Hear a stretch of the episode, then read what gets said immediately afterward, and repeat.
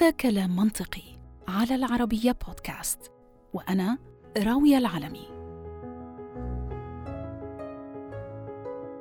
بتشير بعض الدراسات القديمة إلى أنه أول حرب موثقة حصلت بين البشر كانت في العصر الحجري المتوسط في منطقة ما ما بين مصر والسودان. ومنذ ذلك الحين تقدمت البشرية وطور معها أسلوب الحرب. فهي المعركة المذكورة كانت ومن دون شك هي حرب برية. يعني أنه الجموع تصارعوا على اليابسة. وشيئا فشيئا نقل البشر أرض المعركة إلى سطح المياه فظهرت السفن الحربية ومع التقدم أكثر صار في جيوشنا سلاح آخر يسمى سلاح الجو. وهو حين طار البشر ونقلوا ساحة نزاعاتهم إلى السماء. وظلت الأمور على حالها معتمدة على ما صار معروف بالأسلحة الثلاث القوات البرية والبحرية والجوية. لسبب ما بنو آدم لم يكتفوا بساحات الصراع الثلاث ولوفرة النزاعات عندنا كعرق بشري ويمكن كمان لشراهة البشر دوما على إخضاع الأعراق الأخرى ربما لحتى يشعروا بسمو عرقهم. بدأت محاولات خجولة وبدائية في نشأتها لنقل القتال إلى ساحة جديدة وهي الفضاء. وهذا هو موضوع حلقتنا لهذا اليوم. فما هي حروب الفضاء ومتى ولماذا بدأت؟ بدأ البشر بمغامرات الفضاء منذ سبعين عام تقريبا وتحديدا في أكتوبر من عام 1957 لما أطلق الاتحاد السوفيتي آنذاك أول قمر صناعي يدور حول الأرض وأسموه سبوتنيك يعني المسافر. وحدث هذا إبان المرحلة المسمى بالحرب الباردة بين الأمريكان والسوفييت هاي الفترة اللي شهدت ولسنوات منافسة محمومة بين القوتين على تطوير صواريخ باليستية عابرة للقارات تحمل رؤوس نووية. فما كان من الأمريكان إلا الرد في يناير من العام 1958 وبعد تجربتين فاشلتين بالوصول إلى الفضاء ردوا بصاروخ إكسبلورر ومنذ ذلك الحين تمكن البشر وإلى حد ما من ترويض الفضاء وبعد معاهدات لتهدئة هذا السباق الفضائي التسلحي بين القوتين بدا وكأن الجميع بات مهتما بدراسة الفضاء وكواكبه أكثر من الحرب على فرض سيطرة طرف ما عليه.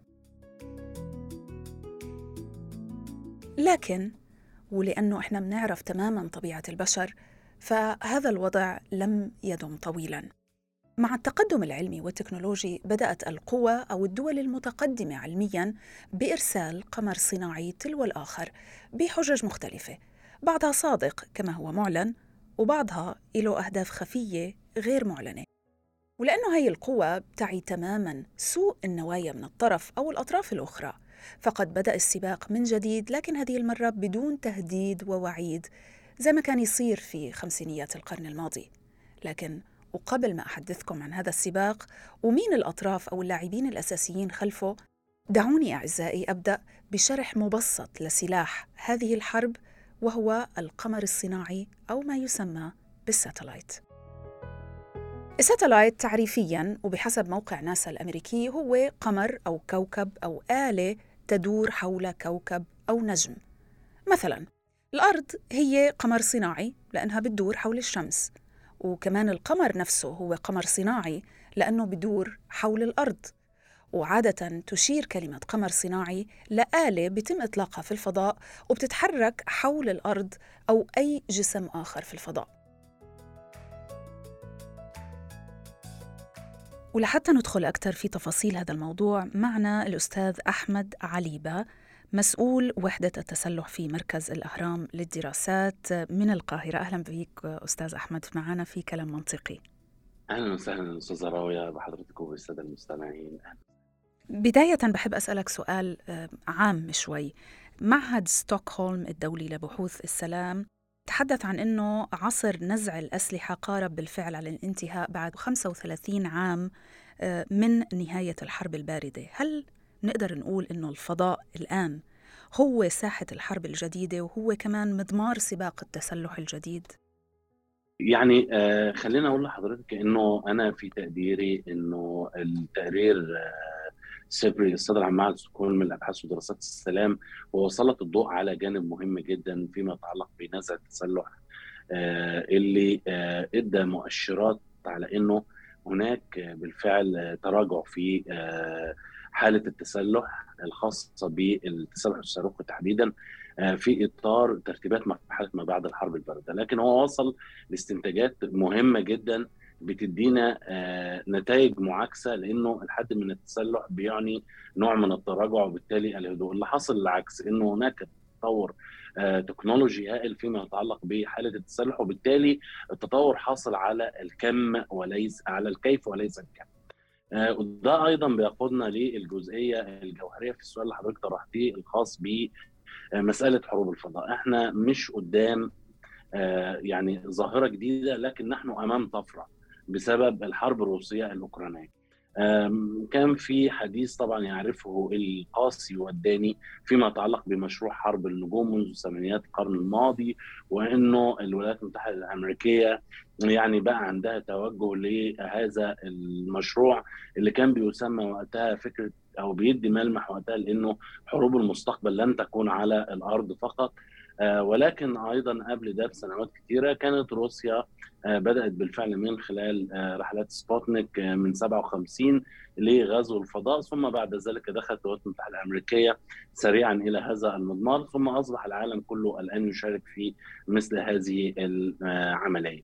لكن الطفرة اللي حصلت إنه إحنا كنا متخيلين إن بعد عام 2010 مع يعني ظهور الظواهر التكنولوجية الجديدة زي الذكاء الصناعي وما إلى ذلك بشكل فاعل ومؤثر على المسار التطور التكنولوجي الهائل أو التطور الرقمي إلى حد كبير.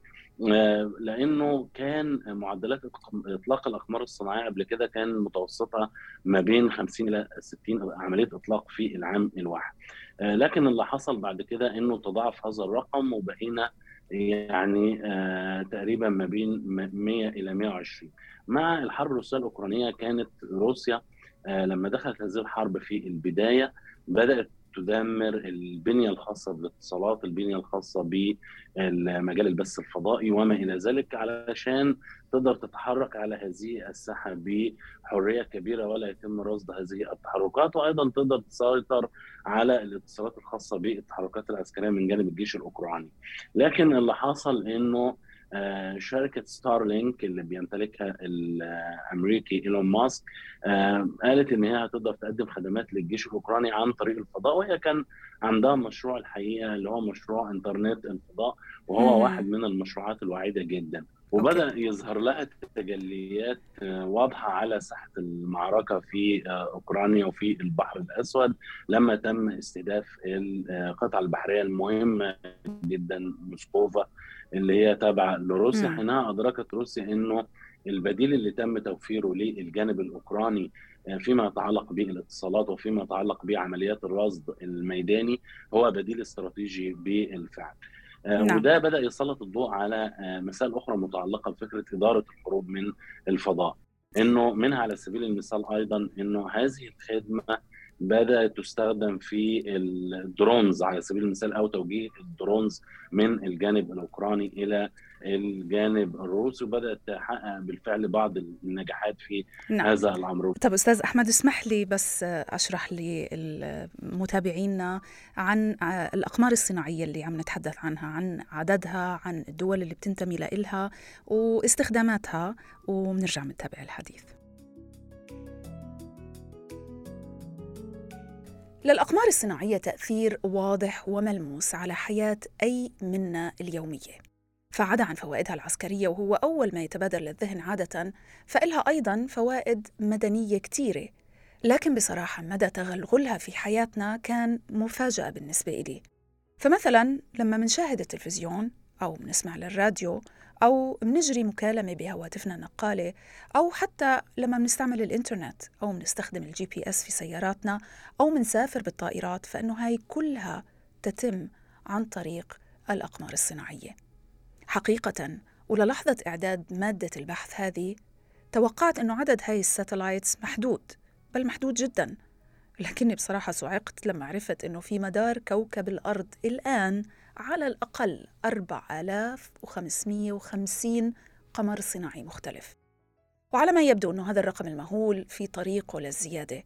فبعد دخول أرباب المال وشركاتهم الخاصة كجيف بيزوس مؤسس أمازون وشركة الفضاء بلو أوريغون أو كإيلون ماسك مثلا اللي وعد العالم بتزويده في زواياه الأربعة بإنترنت سريع من الفضاء عن طريق هاي الأقمار الصناعية. وهو بالفعل ما يقوم فيه حاليا الآن وإن كان لأجزاء معينة فقط من كوكب الأرض.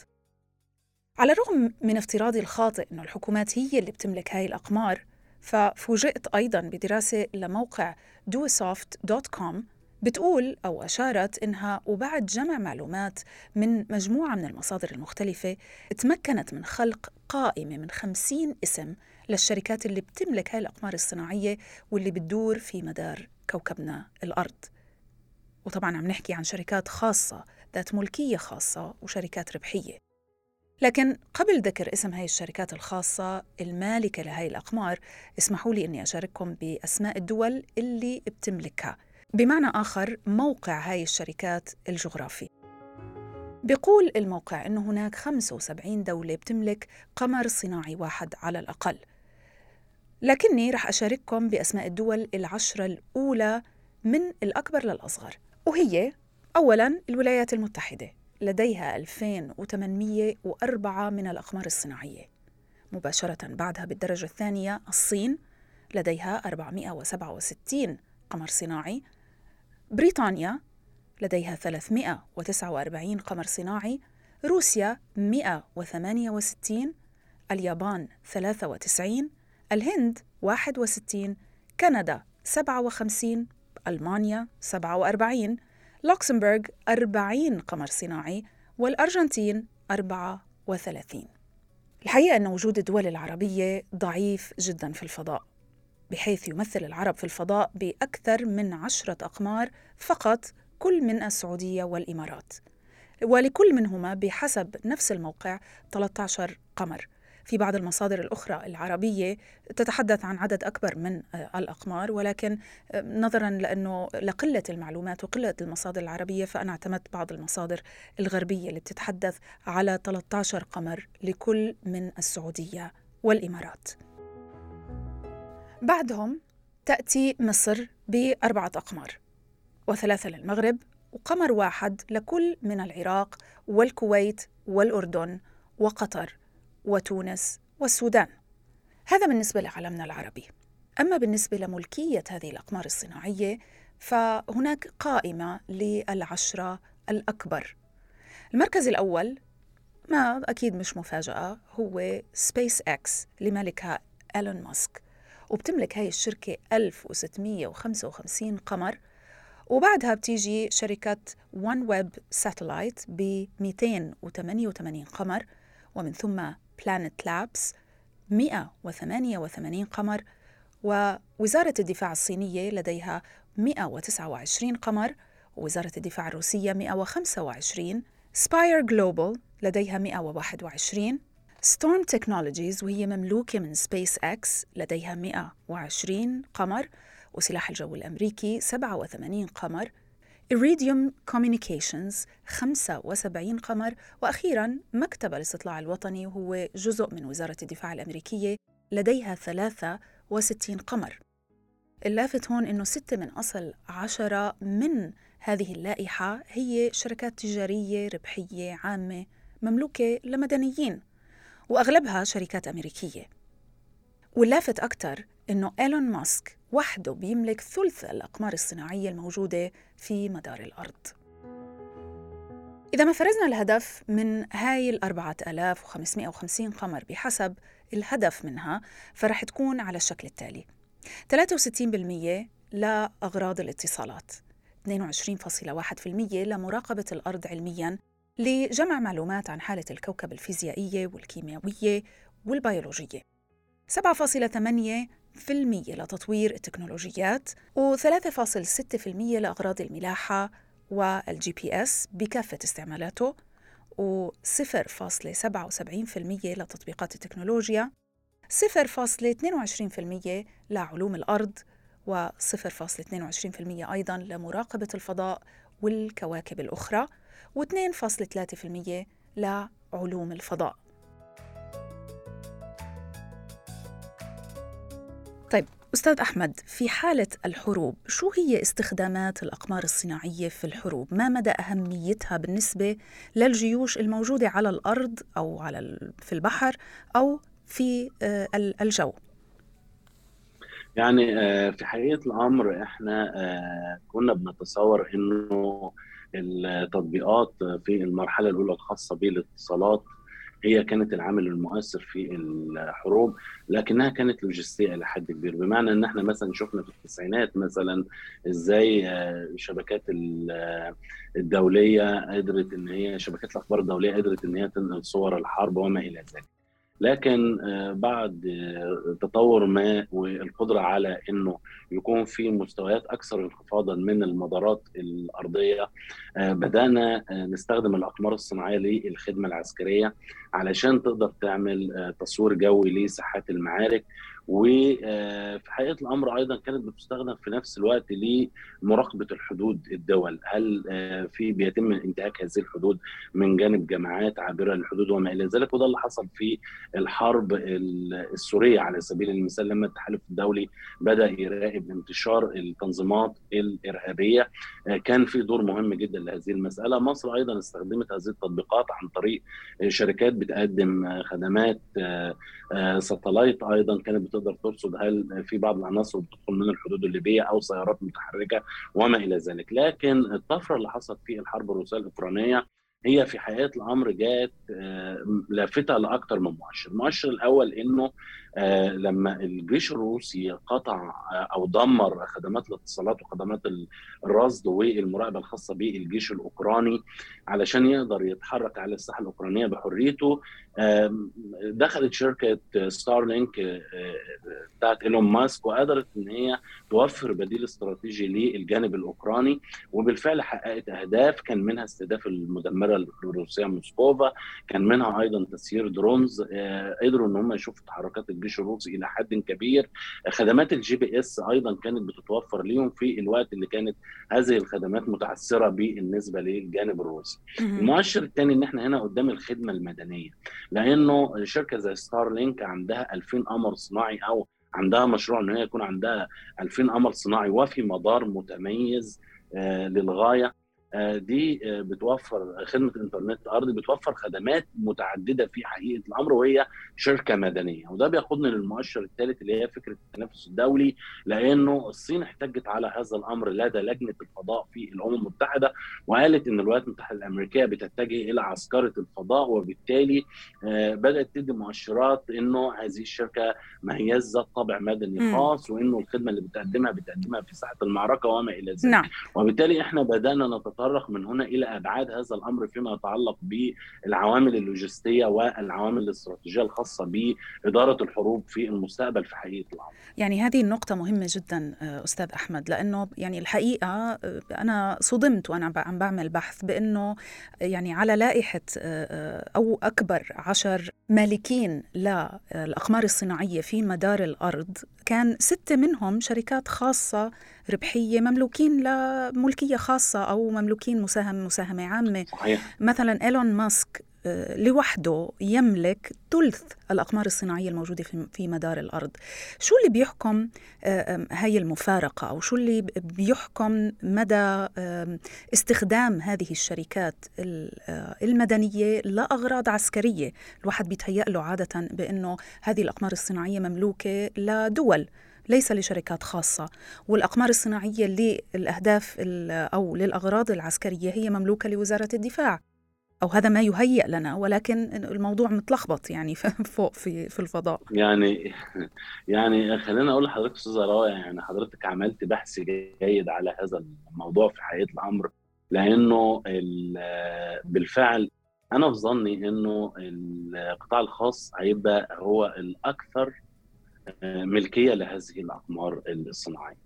وفي دول زي ما ذكرت لحضرتك إنه الصين ربما بتحتج على هذه المسألة لأنه في احتكار من جانب الصين ما عندهاش الخدمة المدنية مقارنة باوروبا والولايات المتحدة الأمريكية وكذلك روسيا ما عندهاش نفس الخدمة بنفس الشكل. وبالتالي أنا يعني لما نيجي نشوف هذا الأمر في إطار الولايات المتحدة الأمريكية ده بيتعلق بالعلاقات المدنية العسكرية في الجانب الأمريكي وهي في حقيقة الأمر يعني هي علاقات مزدهره في هذا الجانب لأنه القطاع الخاص بيقدم للجيش الأمريكي خدمات هائلة جدا.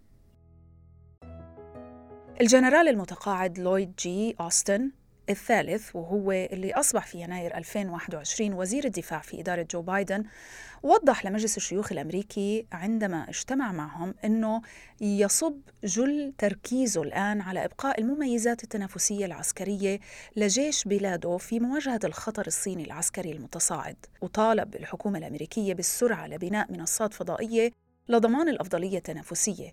وظل طوال كلمته بشير للفضاء على أنه ساحة حرب تنافسية وكل هذا بحسب مقال نشر في جريدة نيويورك تايمز في مايو من عام 2021 فالصين أعزائي بدأت بتطوير أسلحة مضادة للأقمار الصناعية منذ حوالي 15 عاما تقريبا. وبذلك باتت خطر على الأقمار الصناعية الأمريكية وغيرها كمان. وهي الأقمار اللي تعطي أفضلية استراتيجية عسكرية للجيوش الأمريكية في كل مكان في العالم. أصبح الآن بإمكان أي من قواعدها العسكرية أي القواعد العسكرية الصينية الأرضية تدمير هاي الأقمار الأمريكية بصواريخها أو عن طريق ليزر قوي طور حديثا قادر على التأثير والتشويش على بث هاي الأقمار وإعطابها. هذه القدرة للصين باتت بالفعل كابوس للخبراء الأمريكيين المنقسمين أصلاً بين من يرى أن الولايات المتحدة لا تقوم بما يكفي لضمان استمرارية أفضليتها في الفضاء وما بين آخرين يروا أن التركيز على هذا الموضوع قد يبدأ سباق تسلحي علني في الفضاء مع الصين وإلى حد ما كمان مع روسيا. الصين بدأت محاولاتها الفضائية لتدمير الأقمار عام 2005 وفي عام 2007 تصدرت العناوين عندما أطلقت صاروخ بسرعة جنونية لتدمير أحد أقمارها المسؤولة عن دراسة الأحوال الجوية. وتم تدمير القمر تماما لدرجة أنه ذكر في وسائل الإعلام أنه القمر تفكك وتفتت إلى ما يقرب من 150 ألف شظية. وبدأ الجميع لعبة تفادي هذه الشظايا لحماية أقمارهم ومنصاتهم أيضا وحتى رواد الفضاء. مشكلة الصين هون لم تحل تماما. فاستهداف الأقمار الصناعية وهذا الحل ممكن أنه يدمر بالفعل القمر الصناعي. ولكن شظاياه ممكن إنها تضر وتعطب أقمار أخرى مملوكة للصين نفسها وأيضا مملوكة لغيرها. ولذلك بدأ الصينيون بالتفكير بحل آخر أقل خطورة واهتدوا فعلا إلى أنهم ليسوا بالضرورة مضطرين لتدمير الأقمار في حالة الحرب بل إنه بإمكانهم السيطرة على القواعد الأرضية اللي بتتحكم وبتوجه هاي الأقمار وبالفعل أشيع أنه في عام 2008 تمكن قراصنة التكنولوجيا الصينيين من السيطرة على قمر أمريكي لأغراض مدنية يسمى تيرا. بل حتى إنهم اخترقوه وسيطروا عليه مرتين في نفس السنة. الأولى كانت في شهر يونيو من عام 2008 والثانية كانت في شهر أكتوبر. وبالرغم من تحقيقهم للسيطرة الكاملة على القمر فإنهم لم يقوموا بأي خطوة. وذلك طبعا لتقليل بصمتهم ولأبعاد الشبهة عنهم. الأمر هنا بيتعلق بالعلاقات المدنية العسكرية في الولايات المتحدة الأمريكية وهي علاقات مزدهرة إلى حد كبير ودور التكنولوجيا في القطاع الخاص بيقدم خدمات مهمة جدا للجيش الأمريكي وده كان مجال مهم جدا آثار الجدل في فترة من الفترات خاصة من 2014 لما الولايات المتحدة الأمريكية بدأ وزير الدفاع يتكلم على إنه هناك تآكل للقوى الأمريكية بفعل التأخر التكنولوجي مقارنة بالصين وإنه لازم يبقى في آه، يعني آه، تنافس في هذا الجانب. وبدأت بالفعل الولايات المتحدة الأمريكية تحرز تقدم بعد ذلك الوقت في مقابل الصين اللي كان عندها مشروع بتقول إن هي هتبقى قوه عظمى تكنولوجية بتعتمد على التكنولوجيا وعلى الإنترنت وما إلى ذلك أو قوى عظمى إلكترونية. فدي كانت مسألة مهمة أيضا فيما يتعلق بمجال الأقمار الصناعية لأنه الصين أيضا عندها مشروع بعض التقديرات بتوصل فيه لحوالي 65 ألف قمر صناعي وبالتالي إحنا بنتكلم على آه، يعني أكثر من 8 أضعاف الأقمار الصناعية اللي موجودة حاليا دلوقتي والنقطة الثانية إنه آه، بدأ الأمر ينتقل إلى ساحة الصراع نفسه في الفضاء. ليس فقط من خلال إنه في تنافس بدخول شركات القطاع الخاص ولكن أيضا بحالات الاصطدام اللي بدأت تحصل ما بين الأقمار الصناعية وبعضها البعض بعد الخدمات الدقيقة اللي بتوصل لها بعض الأقمار الصناعية زي ما شفنا مثلا بعض الأقمار الصناعية الأمريكية اللي بدأت تلقط صور لوجود صوامع خاصة بالصواريخ الصينية حوالي 300 صومعه تقريبا وبتقدر تحدد الصوامع ديت فيها إيه وشكل البنية في هذا الصوامع وما إلى ذلك. وبالتالي إحنا هنبدا نشوف معركة ما بين الولايات المتحدة الأمريكية والصين من الجانب الصيني تحديدا فيما يتعلق بالفضاء من ناحية إنه الصين لديها الرغبة في زيادة الكم وأيضا لديها الرغبة في مسألة التنافس والحد من دخول القطاع طيب. الخاص هنا ده أيضا بيعكس إشكالية داخلية في هذه الدول بتتعلق بالقوانين المنظمة لإدارة الفضاء أنا نعم. أعتقد نعم. ان الولايات المتحدة الأمريكية ربما اسمح نعم. لي رح نرجع لموضوع القوانين التي تنظم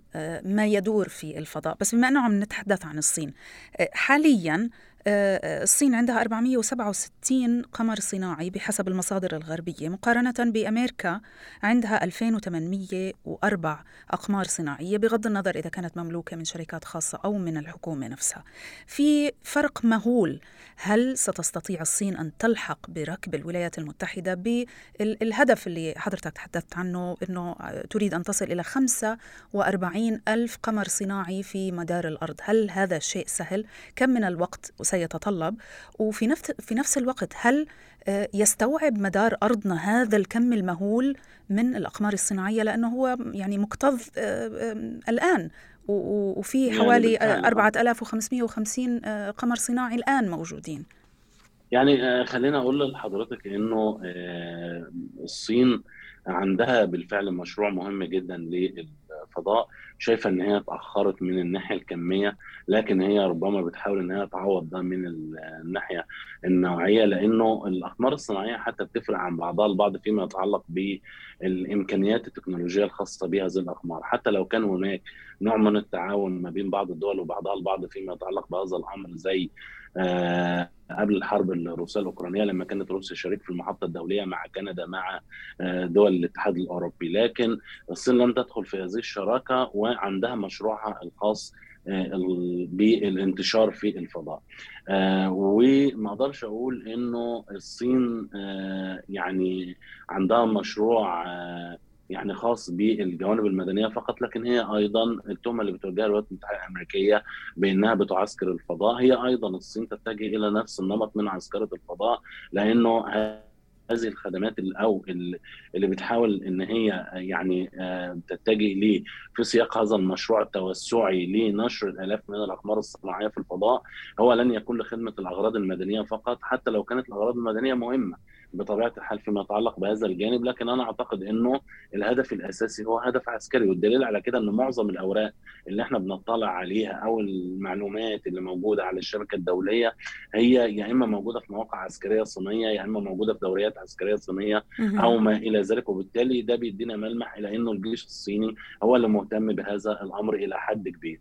المسألة الثانية إنه الصين دائما كانت بتتهم إن هي راكب مجاني للحصول على التكنولوجيا الأمريكية وكانت بتحصل عليها حتى من خلال الشركات المدنية الأمريكية وهذا الأمر أيضا كان محل للجدل في الكونجرس الأمريكي واتقال إنه لازم هذه الشركات يكون هناك قيود الرقائق الإلكترونية دي بتروح فين المساهمات التكنولوجية دي بتروح فين؟ وبالتالي بدأت تحاول حد من حصول الصين على هذه التكنولوجيا.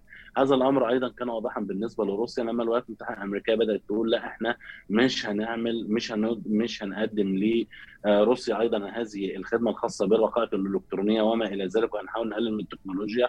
فرد الرئيس الروسي وطلب من الجيش الروسي ان هو أو من الحكومة الروسية إن هي خلال سنتين تقدر تسد هذه الفجوة الفجوة التكنولوجية. آه بعد ذلك أيضا روسيا قالت طيب إحنا بندي للولايات المتحدة الأمريكية محركات للصواريخ اللي بتغزو الفضاء فإحنا هنعطل هذه مش هندي لهم هذه المحركات وبالتالي أيضا هيبقى في تأثير متبادل. إحنا في منعطف يعني في حقيقة الأمر بننتقل فيه من مرحلة التعاون إلى مرحلة الصدام. المسألة الأخرى إنه هل المدار مكتظ؟ آه طبعا المدار مكتظ وبيحصل فيه تصادم واحيانا طبعا بسبب تأثير الأشعة فوق البنفسجية ده بيأثر على بعض الأقمار وعلى قدرة الأقمار على مواصله مهمها وده بيؤدي إلى حطام وبيؤدي إلى بالزبط. يعني مشكلات كبيرة جدا موجودة في الفضاء. لدرجة إن حجم الحطام اللي موجود حاليا دلوقتي أصبح أطنان. وإحنا في حقيقه الأمر حتى بالنسبة للتقديرات الخاصة بالأرقام أنا في ظن إن هي أرقام تقديرية. إحنا ما عندناش معطيات حقيقية ورسمية حوالين يعني في دول ممكن تطلق أقمار بشكل سري ويتم اكتشافها بعد ذلك. في دول بتضع لها أقمار بتخرج خارج المدار وبيصعب التحكم أو السيطرة عليها بعد فترة من الزمن. وده يمكن حصل في أحد الأقمار الخاصة بمؤسسة التعليم في مصر في سنة من السنوات إن القمر خرج عن الفضاء وما عرفناش هو راح فين. وبالتالي مسألة السيطرة عليها صحيح هو في قدرة على السيطرة لكن أحيانا بتحصل بعض الاستثناءات وبتخرج عن مدارها الطبيعي. وبالتالي في مخاطر في هذه المسألة بلس إنه آه، في لازم نقول إن في مستويات في المدارات يعني زي ما قلنا مثلا إيلون ماسك أو أربع مستويات عندها خطة. نعم عندها خطة إن هي تكون في المدار الأقرب. ده بيدي يعني بيخليها يعني يبقى عندها آه، يعني تكلفة أكبر. ده بيحملها تكلفة أكبر في إن هي تكون موجودة في هذه المسافات الأقرب لكن بيدي لها صور أكثر دقة. العكس بالنسبة للدول الثانية اللي ممكن يبقى عندها مشروع كبير أيضا زي الصين لكن هي دايما بيبقى عندها مسألة التكلفة مهمة أو عامل التكلفة مهم. فبتحاول إن هي تكون على مستويات أعلى لكن تاخد فيها مجال أوسع للانتشار نعم. ما نقدرش نقول إن كل الأقمار الصناعية دي يتم اطلاقها مرة واحدة لأنه طبعا عدد المحطات الأرضية اللي بيتم الإطلاق منها وما إلى ذلك ده أقل من إن هي تقدر مثلا يعني تطلق أكثر من 300 قمر صناعي لو إحنا اتكلمنا عن الفول كاباسيتي في السنة فبالتالي حتى يعني إيلون ماسك بيتكلم على مشروع يعني متوسط المدى الصين بتتكلم على مشروع طويل المدى بنتكلم على ثلاث أربع شركات نعم. أمريكية أخرى أيضا بتحاول إن هي تنظم هذه العلاقة في إطار آه، يعني إنه القطاع الخاص الأمريكي هل آه، يقدر يعمل عمليات إطلاق قد إيه؟ لأنه المسألة هي مش بتتوقف فقط على إنه الشركة هي عندها الإمكانية المادية أو هي عندها نعم. الامكانيه التكنولوجية بالتعاون. لا هي لازم تروح لناسا وناس تقدر تحدد معاها. يعني في في علاقة ما وبينها وبين الجيش الأمريكي لأنه أيضا الجيش الأمريكي عنده في أقمار متخصصة فيما يتعلق بالمجال العسكري. نعم.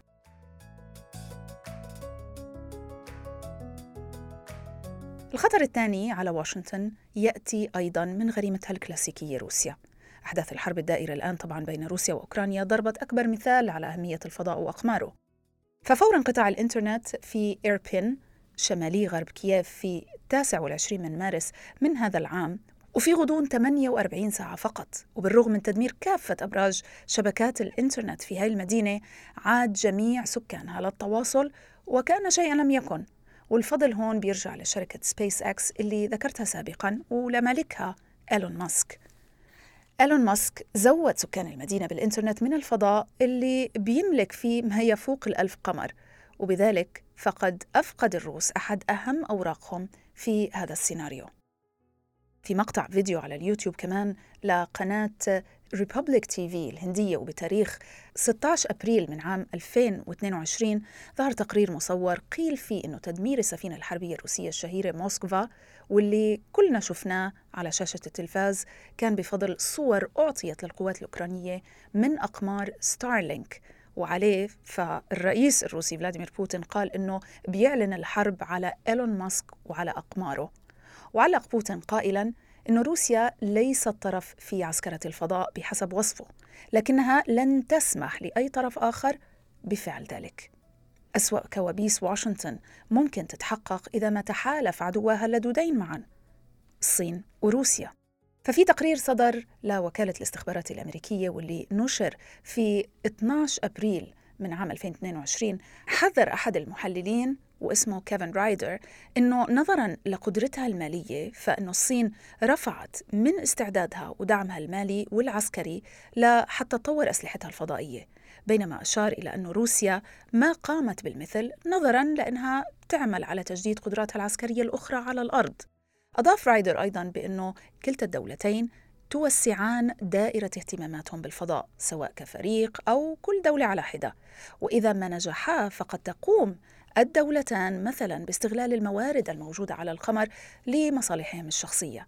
وعندما سئل رايدر عن أي الدولتين تشكل الخطر الأكبر على الولايات المتحدة فضائيا أجاب لا يجوز أن يغمض لنا جفن عن أي منهما بل أن التقرير ذاته وإن كان بدرجة أقل نص على ضرورة الانتباه أيضا لكل من إيران وكوريا الشمالية اللتين تحاولان تقوية قدراتهما الفضائية في مجالات قطع وردع الاتصالات وأنظمة تحديد المواقع. خلينا نرجع لموضوع آه، الأقمار الصناعية العربية يمكن هذا هو السؤال الأبرز في نعم. هذه الحلقة بس قبل ذلك بما أنه كنا بنحكي على احتمالية دخول الفضاء والأقمار الصناعية في ساحات الحروب ما هي القوانين التي تحكم هذه المدارات اللي فيها الأقمار الصناعية. يعني مثلا إيلون ماسك اللي آه، شركته ستارلينك ساعدت في مد أجزاء من أوكرانيا بالإنترنت. على ما يبدو بأنها أيضا أعطت صور عالية الجودة لمواقع وأهداف روسية داخل أوكرانيا. استخدمتها القوات الأوكرانية لدرجة أنه الرئيس بوتين توعد إيلون ماسك نفسه بالاسم بسبب ذلك. في حال أيضا مثلا الصين استهدفت قمر صناعي يعود لشركة خاصة تنتمي لدولة ما. ما هي القوانين التي تحكمها؟ وهل هذا يعتبر إعلان حرب على هذه الشركة أم على الدولة التي الشركة موجودة فيها؟ يعني آه، خلينا أقول لحضرتك استاذه راويه بما إن إحنا متفقين بما إن حروب المستقبل هيكون في جزء كبير جدا من إدارة عملياتها في الفضاء فعلينا أن نتوقع الكثير من المفاجآت هذا مبدئيا. لكن لما بنتكلم في إطار المؤشرات الحالية آه أنا متفق مع حضرتك تماما إنه يعني البديل الاستراتيجي اللي وفرته ستارلينك في الحرب الروسية الأوكرانية ده تسبب في مأزق كبير جدا للجانب الروسي. الصين أيضا متهيبة تماما من إنه بعد الكشف عن الصوامع وبعد قدرة شركات آه، خاصة مش بس الجيش الأمريكي على إن هي تقدر تكتشف تحركاتها في منطقة تايوان أو في بحر الصين الجنوبي وما إلى ذلك لدرجة إنه حتى بعض الغواصات يعني في غواصة صينية كانت غارقة وتم التقاطها من إشارة من قمر اصطناعي. وبالتالي هي هنا أصبح عندها مخاوف من هذا الجانب. هل في آه في طبعا بعض الحاجات حوادث بتستهدف الأقمار الصناعية. يعني في دول آه ممكن وده حصل يعني آه قريبا.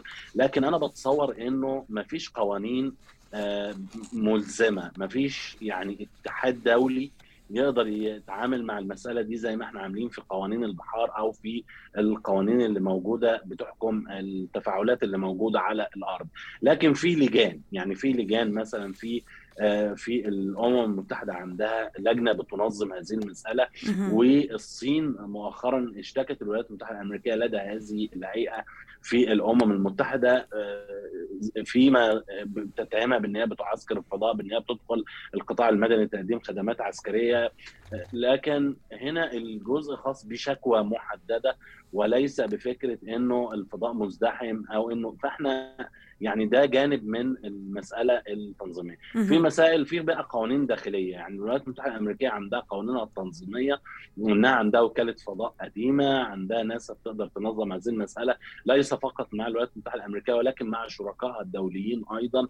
فهنا القوانين دي هي اللي بتلعب دور. نعم. أعتقد بالنسبة للشرق الأوسط أو معظم الدول اللي بدأت يعني تدخل في هذا المجال ما عندهاش قوانين منظمة لكن في بعض الاعتبارات لها علاقة مثلا بقوانين الاتصالات وما إلى ذلك. هي دي المسألة اللي ممكن لكن ما فيش قوانين متعلقة بهذه المسألة في المنطقة العربية. اذا على في العموم هناك إدارة تنظيمية أو هيئة تنظيمية في الأمم المتحدة وفيما يتعلق بالجانب العربي هناك افتقار للقوانين التنظيمية لكن أنا أعتقد إن هي الجانب العربي لو في حالة حدوث أي عارض يمكن أن تتجه أيضا إلى الآلية الدولية اللي موجودة في إطار نعم. الأمم المتحدة لكن ما هياش أيضا آلية آه، نقدر نقول عليها إن هي تقدر تصدر حكم عقابي مم. بمعنى إنه آه، آه، بتشكل محكمة وبعدين تدين الولايات المتحدة الأمريكية في حالة الصين على سبيل المثال لكن اللي بيحصل إيه إن هي بتعمل عملية لفت انتباه وبتصور أيضا إنه ده هيكون ليه تطورات بعد الحرب الروسية الأوكرانية وبعد الطفرة اللي حصلت في مسألة الاستخدام نعم. في ظني يعني. نعم طيب نيجي للسؤال الأبرز ربما في هذه الحلقة أين نحن العرب من كل هذا.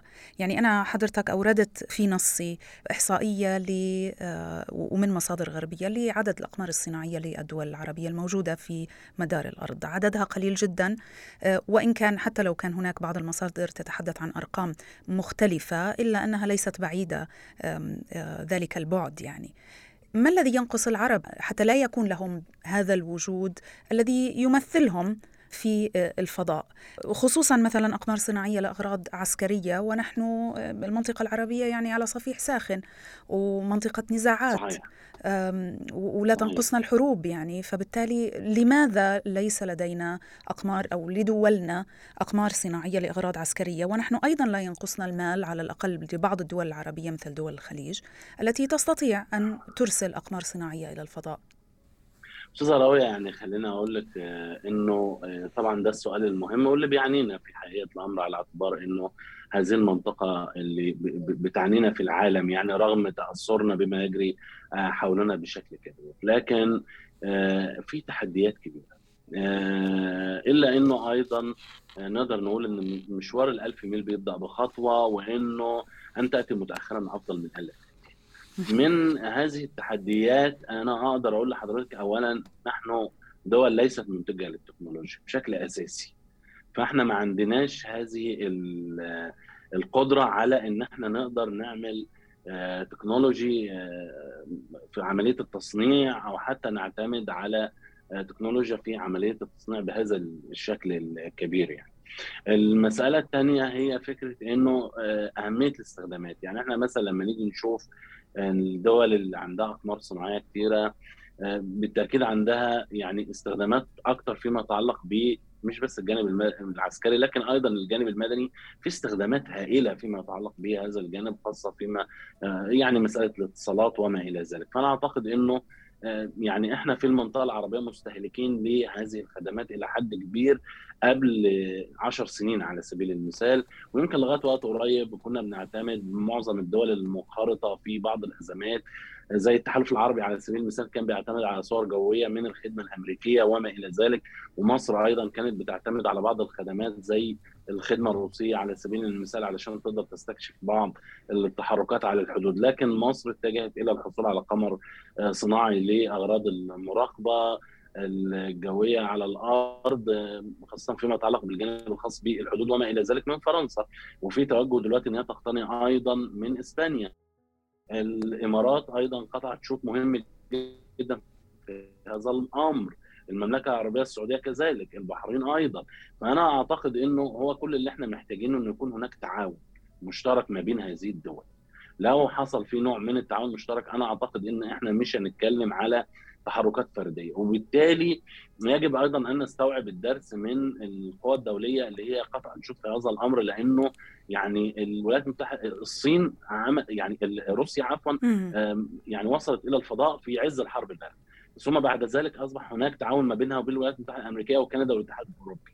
نعم. فما بالك إنه القواسم المشتركة فيما يتعلق بالعرب يمكن في هذا الجانب إن هي تكون نعم. آه يعني مهمة جدا في هذا الجانب لتعزيز القدرات وتوحيد الجهود الخاصة بهذا المجال نعم. أنا لما أجي أشوف دولة زي رواندا بتحاول إن هي تحجز في الفضاء دلوقتي أو بتطلب آه، من الوكالات الدولية إن هي يكون عندها 320 قمر صناعي مهم جدا إنه يعني أنا أشوف هذا الرقم بالنسبة لدوره إفريقية صاعدة في هذا المجال وإن أنا أشوف إن الجانب العربي ما عندوش يعني نعم. تطلع حتى يعني إحنا مش شايفين حتى إن هناك مبادرة لمضاعفه الأرقام الموجودة رغم إن هي مهمة لأنه إحنا عندنا تصحر كبير عندنا حركة آه، يعني حركات تحركات على الأرض فيما يتعلق بمناطق الأزمات ظاهرة الإرهاب وما إلى ذلك وبعدين خدمة مكلفة جدا يعني خدمة إن إحنا نشتري خدمة من الاقمار الصناعيه الشركات الأمريكية أو ما إلى. ذلك آه طبعا دي خدمة بيدفع عليها نعم. في الشهر ملايين الدولارات نعم. دي خدمة مهمة جدا يمكن أن نوجه هذه التكلفة إلى انه يكون هناك بنية فضائية عربية فأنا بتصور إنه آه، إحنا يعني المهم بالنسبة لنا في المنطقة العربية هي مسألة إنه يكون هناك توجه لعمل جماعي فيما يتعلق بهذا الأمر.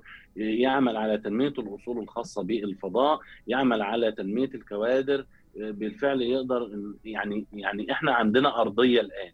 وعندنا توجه الآن. لكن كيف يتم تعزيز هذا أنا أعتقد إن ده مهم جدا بالنسبة لمستقبل هذه المنطقة خاصة فيما يتعلق بالاستخدامات المدنية كمان قبل الاستخدامات العسكرية في حقيقه شكرا جزيلا لك أستاذ أحمد عليبة على كل هذه التوضيحات ونتمنى ذلك يعني إنه يكون في لنا كعرب دور في الفضاء كما هو لنا على الأرض. شكرا ونتمنى آه، شكرا موصول لحضرتك أستاذة راوية وتحيات لحضرتك. شكرا شكرا لك شكرا. في ختام حلقتنا.